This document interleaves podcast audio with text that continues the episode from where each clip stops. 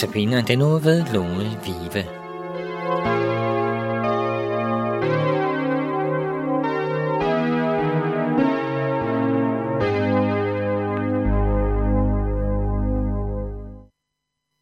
Andagten i dag skal handle om Helligånden.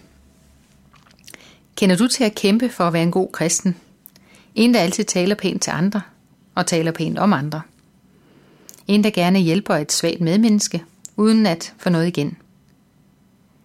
En, der elsker Gud af hele sit hjerte og sin næste som dig selv.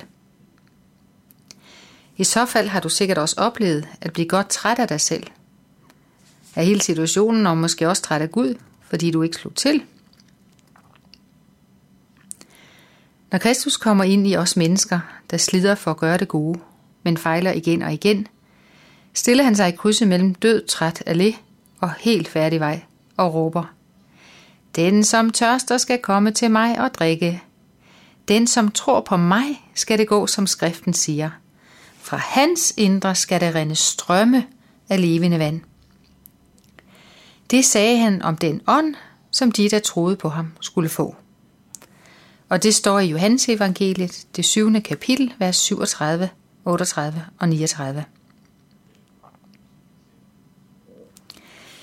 Jesus taler her om Helligånden, som vil tilfredsstille den personlige tørst og blive en kilde til glæde for andre mennesker, der møder os.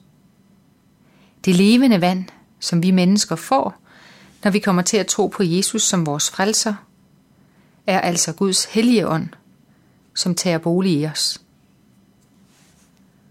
Og Helligånden fylder os med viden om og tro på Jesus.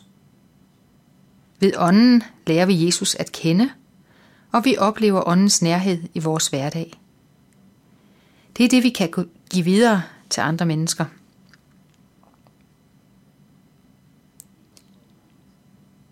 Den, der tørster, skal komme til mig og drikke, siger Jesus. Og du skal ikke bare tage en lille sturk og smage. Nej, nu skal der bundes. Tørstige sjæle skal bælge vand, til de er helt fyldt. De skal bælge Kristus, til de er helt fyldte af ham. Lige indtil deres sjæls tørst engang skal stilles fuldt ud, når de engang skal leve ansigt til ansigt med Jesus på den nye jord. Indtil da skal de dagligt drikke af ånden, som vidner om Jesus. Hvem han er, og hvad han ønsker at give de, der tror på ham.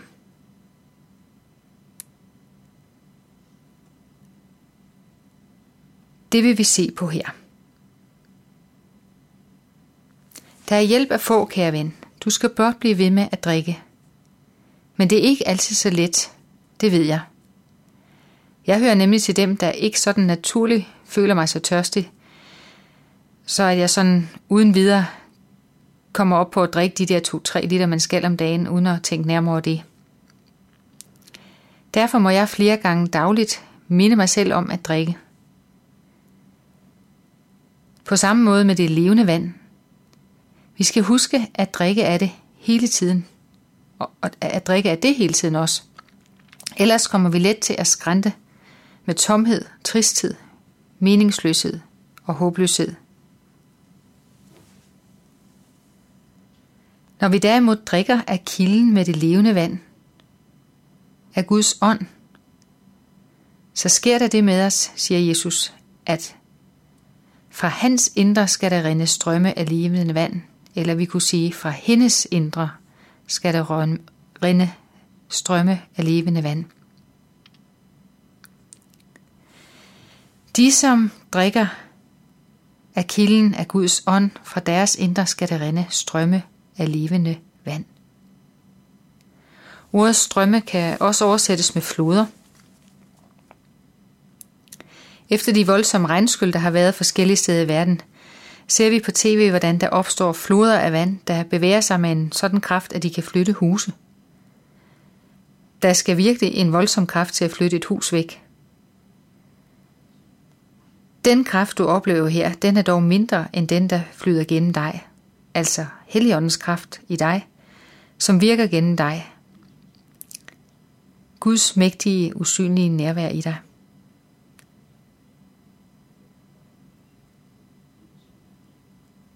Om ånden, der gennemstrømmer menneskers hjerter, siges det. Det skal i ham blive en kilde, som, vel, som vælger med vand til evigt liv. Du kan ikke mærke det, men Guds ånd flyder inde i dig. Og Jesus sagde om den, der tror, at fra hans eller hendes indre skal der flyde strømme af levende vand. Han sagde ikke, kan der flyde, eller kan der måske flyde? Han sagde, skal der flyde strømme af levende vand. Det vil ske.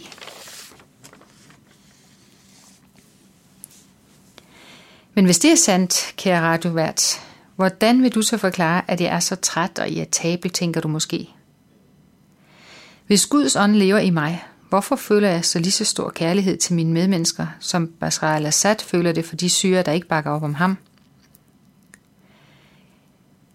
Jeg kan ikke holde min far ud. Jeg er træt af min kæreste. Jeg kan ikke styre mit temperament. Eller være tilfreds med mig selv, som jeg er. Jeg er så træt af det hele. Det spørgsmål besvarer Gud i Efeserne, kapitel 5, vers 18. Der står, Lad jer fylde af ånden. Lad jer fylde er i bydeform. Lad jer fylde af ånden befaler Gud her med samme naturlige autoritet, som når han byder en af os tilgiv, bed eller tal sandhed. Gud vil ikke bare motivere os til at blive fyldt af ånden. Nej, det er en stående kollektiv ordre. Stående forstået på den måde, at det er et dagligt privilegium at lade sig fylde. Og kollektiv, fordi opfordringen gælder alle uden undtagelse. Som kristen har du altid al den kraft, situationen kræver, lige ved hånden. Det har du, når du lader dig fylde af ånden. Gud ved, hvordan det går os, når vi ikke lader os fylde af ånden. Men tager 30 armbøjninger og en mere, læser til sent ud på natten og arbejder langt over normal arbejdstid. Alt sammen noget, vi gør, når vi føler os presset og ikke kan klare situationen, medmindre vi yder noget ekstra. Og er det nok det ekstra, vi selv kan fremtvinge, når vi presser os til det yderste? Nej, ofte er det spildte kræfter. Og meget kunne have været meget lettere for os, hvis vi allerede fra starten havde bedt Helligånden om vejledning, støtte og indgriben. I stedet for at du gør noget i egen kraft og bliver træt, så bed om at få åndens kraft. Når der I, som er onde, kan give jeres børn gode gaver, hvor meget snarere vil så ikke faderen give helligånden til dem, der beder ham. Det står der i Lukas evangelie kapitel 11, vers 10. Længes du efter ny kraft, så kan du bede. Herre, jeg tager imod din kraft. I Helligånden formår jeg alt ved Kristus, som giver mig styrke. Byd Helligånden velkommen i alle kroge af dit hjerte. I det ene hjertekammer findes der måske vrede. I det andet konflikter på jobbet. I det tredje, der popper historien om din ven, du har svært ved at tilgive op. Og i det fjerde, den du afviste, fordi du ikke rigtig orkede at være sammen med ham.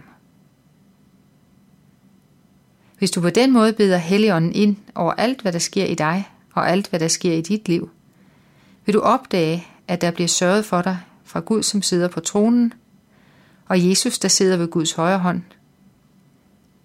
Igennem Helligånden bliver der sørget for dig. Helligånden, som Jesus gav os, inden han selv farede til himmels. Ånden kommer os til hjælp i vores skrøbelighed. For hvordan vi skal bede og hvad vi skal bede om, ved vi ikke. Men ånden selv går i forbøn for os med usigelige sukke. Og han, der renser hjerterne, ved, hvad ånden vil. For den går i forbøn for de hellige efter Guds vilje.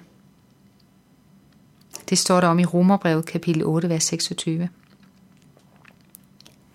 Svage kroppe, svage viljer, svækkede forsæt. Det er, hvad vi mennesker erfarer. Og så er det godt, at ånden selv går i forbøn for os. Så altså på den ene side, så er der noget om, at i får ikke, fordi I ikke beder.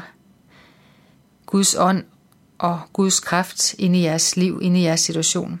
Og på den anden side, så når du ikke selv formår at bede, så vil ånden selv gå i forbind for dig med uusigelig sukke foran Guds trone.